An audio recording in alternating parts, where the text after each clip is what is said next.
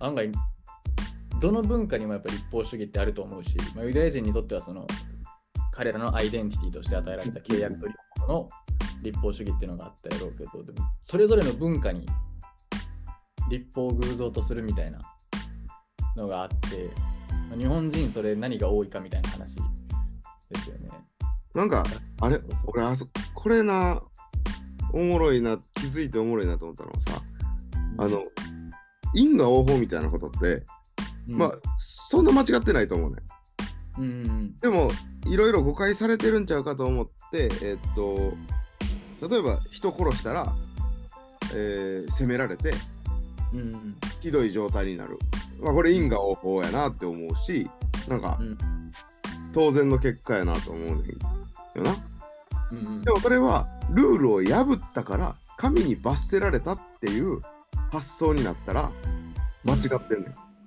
うん自分のやったことで自分に返ってきてるだけ。はいはいはい。そこに、なんていうかな。もちろん神はそのばあの悪を見捨てる方じゃない。うん殺された人の無念というか、悲しさを取り扱われない方ではないっていううん意味で神の存在は思うけど、うんなんかね、た例えばその祈れば祈るほどラッキーになるみたいな発想と違うと思うねんな。因果応報でうん蒔いた種を刈り取るみたいなのは。うんそれが入ってくると、なんか変な立法主義になると思うね。なるほどね。なんか祈れば祈るほど神の御心に沿って生きれるようになっていくというか、はいはいはい。自分が変えられていく。ああそしてさ神の大きな計画とか神の起こされる奇跡も含めて祈りの中で体験していくっていうイメージが俺の中ではあの一つあんねんけどそれが祈れば祈るほど神を変えれるとかうん。祈れば祈るほど神に何かをやらせれるみたいなうん。発想になるとうんうんなんか祈れば祈るほどラッキーになるみたいな発想に近いなと思ってあのあ何個か飛んで話してるな 祈れ祈れば祈るほどラッキーっていうのは、ジョージさんの中ではいいことか悪いことかで言うと悪いことっていう話。あ悪いこと悪いことオッケーオッケーオッケー。皮肉な意味でのラッキー、ラッキーになるみたいな感じってことね。そうそうそうなんかフォーチュン的な占い的なそういうはいはいはい。発想やなって思うまあ、うん。でも実際そうやね今今のほどラッキーになるというかえっ、と恵まれる、うん恵まれるっていうのは、うん。ただ単になんていうかな。特別扱いされるみたいなことじゃなくてもっと神の恵みが分かるようになるっていうことだと思うの。かはいはいはい。え、ちょうど今さ、あの、失われた羊とか失われた弟息子の例え話と、なんか祈れば祈るほどの話が出てきたから、ちょっと授業で聞いたことをさ、分かち合ってもいいですか？いいやん。これな、恥と名誉にも関わるし、まあ、聖書翻訳にも関わるしで、なんか掘り下げていきたいなっていうテーマやねんけど、めっちゃいいやん。そう。今、ルカの福音書の授業を受けてって、で、一章ずつ、まあ、一節ずつこう授業の中で読んでいって、で、ちょいちょい課題で、まあ、教授が書いた本を読みなさいみたいな感じが出たりして、でこの前読んだ課題が、そのルカの例え話とか、ルカの物語の中で、えー誤解されてるものがたくさんあると。で、それを当時の人たちの眼鏡つけて読んだら本当はもっと違う話やったみたいなことがあるっていうのを何個か取り上げて議論してるんやけど例えばなんか分かりやすい例で言うとあの、まあ、特にアメリカの教会ではあのクリスマスの劇に絶対意地悪な宿屋の主人が出てくんねんて日本の教会でもそうかもしれへんあんまりあのクリスマスの劇とかに参加したことがないから分からへんけど、そうかも悪役みたいな感じで意地悪な宿屋の主人が出てくると。でもちゃん原原文でルカ伝を読んだらそもそも宿屋なんて出てこないっていうのがその教授の理解やねん。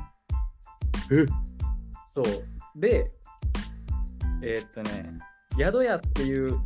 言葉が例えば新海訳でも使われてはいるんですよね。ルカの2章の7節うん。えー男子のウイゴを産んだ、そしてその子を布にくるんで貝羽桶に寝かせた。宿屋には彼らのいる場所がなかったからであるっていう。ほんまや。宿屋っていう言葉は原文でカタルーマイっていうギリシャ語らしいんですけど、カタルーマか。で、その言葉はほとんど100%客間って訳すべき言葉やって。あのゲストルーム客間っていう風に訳すべきやっていうのを言って、で、ルカの福音書ではこのカタルーマっていう言葉が他のところでも出てくるんだけど、2階の大広間みたいな意味で出てきたり、客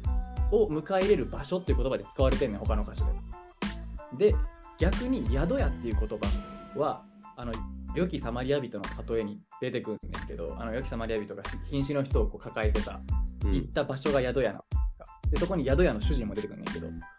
そこで使われてる宿屋っていう言葉はこのカタルーマって言葉じゃないのへえ。別のだから別の言葉使ってるのに日本語では、まあ、あるいは英語の多くの聖書ではそれを一つの言葉で訳してるから誤解が生じしてると。でもルカの福音書とか当時の世界の、えーに即した訳をするとこの宿屋は客間になるべきやっていうふうに言っててで当時はこれヨセフのさ故郷に帰ってるわけ。やうん。ってことはヨセフが生まれ育った土地やから親戚なり家族なり友達なりが絶対おるはずやねん。でその人らのところに訪ねていったけど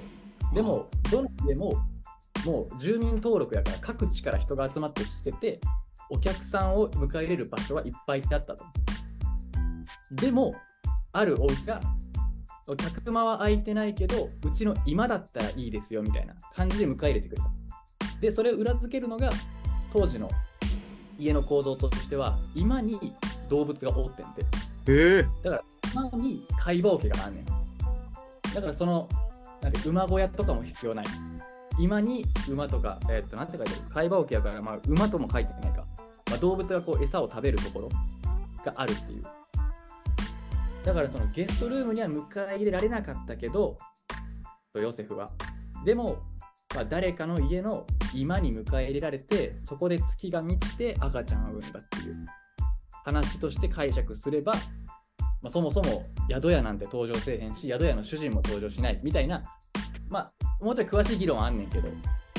そういう話をしてると。でこのイントロダクションめっちゃ長くなったけどうん。今日話したいのはルカの11章に1個出てくる例え話があってさ。はい。えーっとね。5から13節ですね。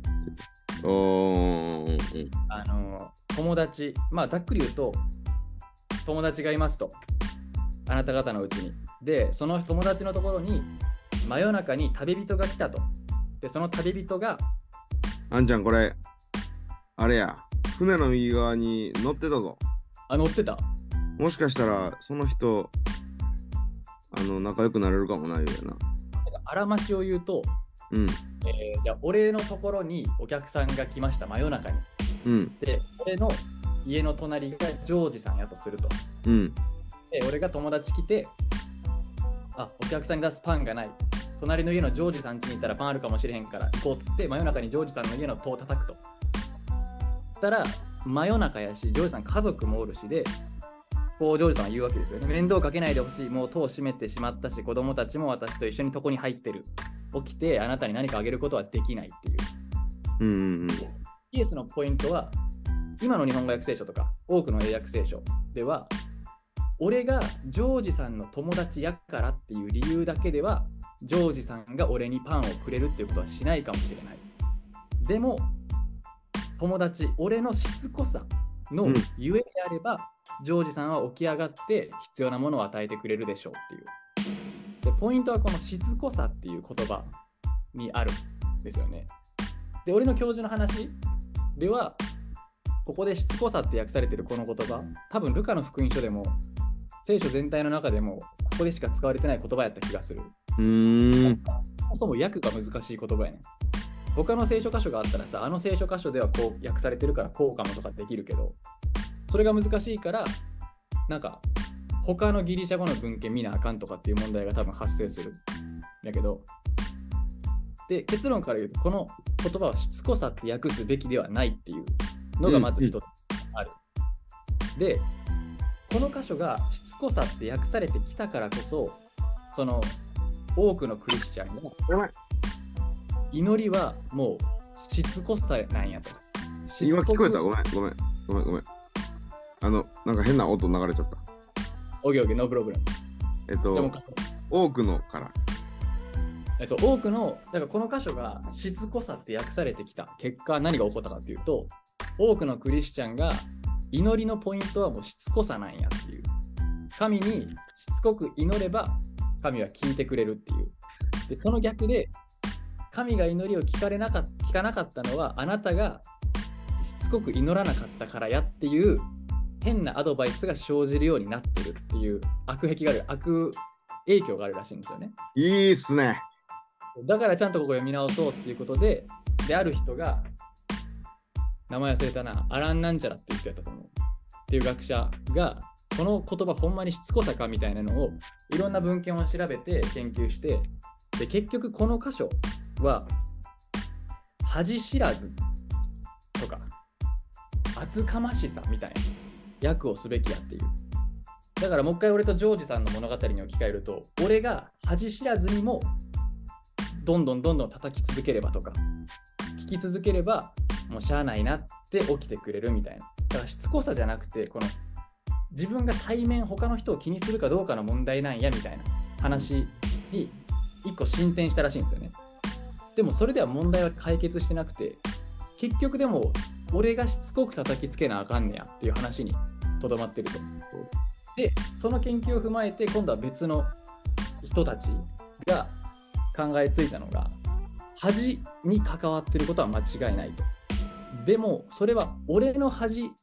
動向じゃなくてジョージさんの恥動向の話なんやっていうとこに言ってんな。ででここさ多分ちょっと背景を説明せないけんと思うんやけど俺がジョージさんとこと叩きに行ってジョージさんが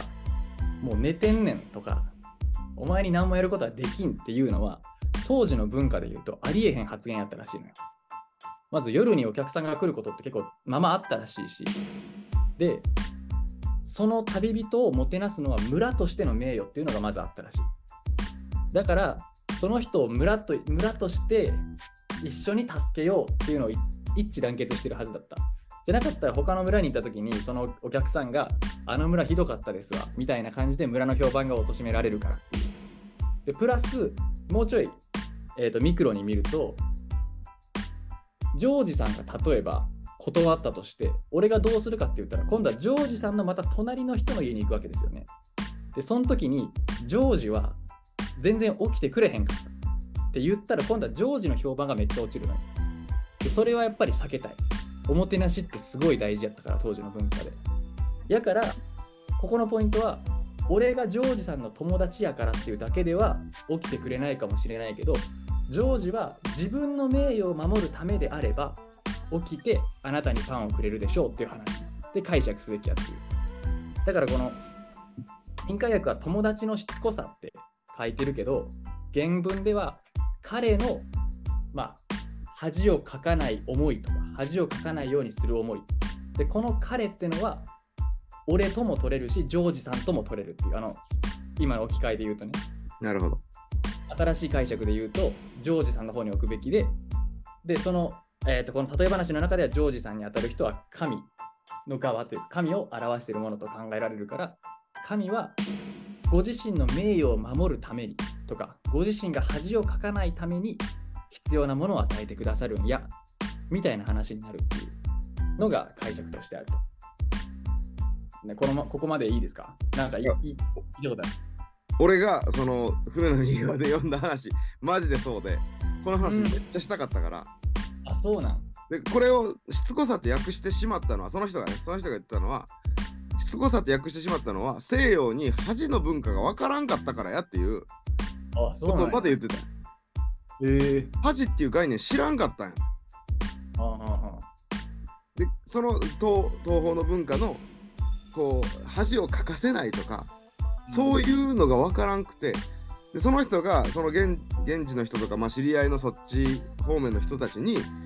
えっと話聞くとその何も手ぶらで返すなんてありえないって言ってうん。その観光客が来た時には誰一人僕の国を気に入りましたかって聞く人はいなくて僕たちの国を気に入ってくれましたかってあ言っていうのは言ってたその人あ、はね。いいサポーティングエビデンスやな。なんか、いやめっちゃこれほんま大事やと思うそやな。で、俺最初それ読んだときに、てかその話を今聞いたときに、なんか複雑な感情もあって、で、なんでかっていうと、か例えばしつこさのゆえに神が行動を起こしてくれるっていうのであったら、神は少なくとも俺らのことを見てくれてるやんっていう思いもあったの。俺らがどんだけ本気で祈ってるかを見てくれて、それに応じて行動してくれてると。で、今言った新しい方の解釈って、まあ、オリジナルの解釈だと思うけど、聖書の。は、神は自分の名誉のためにってことは、自分のこと気にしてはる神なんていう、なんか自己中ちゃうかみたいなのがまずあったんよね。で、でも少なくともこの箇所から分かるのって、神が自分の名誉をすごい大事にしてるっていうこと。で、それって旧約からずっとつながってる。預言者がそう神に祈るときとかに、あなたの民が見放されてると。そんな神を信じてるなんてアホやって違法の民に言わしていいんですかみたいな。神の名誉にこう訴えかけてるわけやんか。あなたはそんな方じゃないでしょみたいな。で、それとまあ一貫してるから多分そっちの方が神の姿に合ってるなっていうのともありつつ、でも俺はなんか自己中な神に聞こえてまうなみたいな感じのもあったんやけど、で、ここがルカの11章なわけですよね。で、そのちょっと後の15章で、さっきのジョージさんが出した、あのいわゆる宝刀息子の例えっていうのが出てくると。で、宝刀息子の例えのポイントの一つが何かっていうと、神は自分の名誉をかなぐり捨ててでも失われた人間との関係の回復を喜ぶっていう話やね。で、そのなんか一番わかりやすい例っていうのが、まあ、まず息子たちがこう息子弟息子が出ていくとで兄息子は残ってるで弟息子が帰あの宝刀の限りを尽くした弟息子が帰ってくるときにお父さん何したかっていうとまだ遠くに息子がいるのに駆け寄っていってハグしてキスをしてっていう。で当時の文化ではプラス今でもその中東の文化ではお年寄りが走るっていうことはまずありえへんっていうのがあると。その体力的に無理とかじゃなくて威厳ないやんそんな親父っていう。常識があるからお父さんはまず走らないっていうのがあったと。走り方もダサいやろうしな多分な。そうそうそう。でそうやねそれもなんかなんかその本で書いてあったのは当時の服ではなんかスカートみたいな感じでこう上げて走らなあかんねん。裾を上げて。スプリントみたいな感じじゃないねん。お姫様が おい。走ってるみたいな。お祭りみたいになるなそのどっかの。地方のお祭りそうそうそうなそんな姿見せるなんてありえへんっていう。だからその駆け寄ってってなんか何の気なしに書いてるけどその文化にいる人が読んだらそこが一番はあっていうとこでもあるのうん。親父走るかそんなにみたいな。で宝刀の限りを尽くした息子をまず叱らないってのもありえへんわけやん。親父の教育どうなってんねんって周りから見たらなるから。だから駆け寄ってよく帰ってきてくれたっていうのは親父として失格の行為やんでも親父として失格の行為をしてでもまあ息子が帰ってきたことを喜ぶし逆に村から見たらその息子って村に帰ってくんなみたいな息子でもあるわけやん。とんでもないやつ。親父の遺産を先にもらっていってさ出て行ってみたいな、うん。それはもう村八部になって仕方ない存在、やねんけどその息子が村八部にならないように親父は一緒にその恥をかぶるというか背負ったっていうところもある。でちょっとここまでまとめるとさっきのルカの11章の例えでは神は名誉がすごい大事。だから自分の名誉を守るために行動を起こす方があるで15章の今の話では神はその名誉をかなぐり捨ててでも人を守ってくれるし助けてくれるっていう。だからそこに名誉神の名誉っていうものを中心にして相反する神の姿が描かれてるなって俺思ったの。ねで、まあ、矛盾とは言わんけどなんかどういう風に捉えたらいいんやろなみたいな考えてる時にでも結局、神の名誉は、ご自分の民がどういう状態にあるかっていうのが関わってるっていうのも共通してると思ったよね。うん。11章の例えさっきのあのパンの友達旅人をもてなそうとしてる友達の話で言うと神は自分ご自分の民が助け求めてんのに困った状態のままでいるその民の状態を見た周りの国の人たちがあいつらの神どうなってんねんって名誉が損なわれることを気にしてると。だから神は神の名誉って民の状況にこう関わってんねんな。神が民を苦しむまま見放してたら良くない。だから神は民が回復神民ってもややこしいけど民が幸せな状態を取り戻すそれが神の名誉にもつながってる。でそれが15章で実現されてること。息子が帰ってきた。自分の元に帰ってきたってことはそこには幸せが待っててだから帰ってくることで神の名誉も回復されるみたいなだからそれがそこを見るとなんか名誉大事なん大事ちゃうんどっちなんてなるけどでもそのポイントを見ると結局神の名誉ってのは俺らがなんていうかなどういう状況にあるかどうしようもない状況でこう苦しんでるのか苦しんでないのかっていう俺らの状況にも関わっててだから神は自分の名誉を気にしてるけど俺らのことも気にしてくれてるっていうところが一致してあ安心したっていう話でした。いやなんか今深いのはえっと思ったのは名誉ってほんまの名誉ってえっとその下の者たちと一体的やなっていう。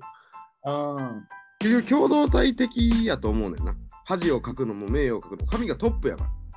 ら。はいはいはい。会社において社長が恥をかくっていうのは会社が恥をかくってことやから。なるほどね。だから神が名誉を保つっていうことは本当は神に従う民たちにとって不可欠なことや。なるほどな。うんでもう一つそのしつこさのやつやったとしたら、えっと、この文化的にはあなたに恥をかかせたら私の恥ですっていうあなたの恥は私の恥っていう発想やと思うねんな。はいはいはい。このあのもらう側が俺に恥かかせたらあんたの恥でもあるんですよってあ言うってことや。ーはいはいはいこ。れまあめっちゃずうずうしいって感じるけどでも多分文化の中ではなんていうのほんまの対等なんやと思うねん。はいはいはい。俺おおかんにえ俺が幸せじゃなくなるってことはあんたが幸せじゃなくなることやでって本気で思ってる なるほどな。娘が幸せじゃなくなることは俺が幸せじゃなくなることって本気で思ってるそやな。そういう意味の恥をすすぐとか恥を拭うやったらその後でのあの父親のやつとも一貫するなと思う確かにね。今の言いな、なんかその他者と結びついた恥、境界線的に言ったらもうさ、もうズブズブになってるわけやん、その恥って。でもそれほどまでにこう一体化してくれてるみたいな視点大事かもな。でもそれがだからなんかあの無差別にやったらあれやけどその友達が例えば俺に物くれることで困窮に陥るっていうのは俺の恥やからうんその時には助けなあかんしはいはいはいあの使徒行伝で物を共有するっていうのはほんまのその共同体のあり方やったやなと思うな。確かにな。つながってるな。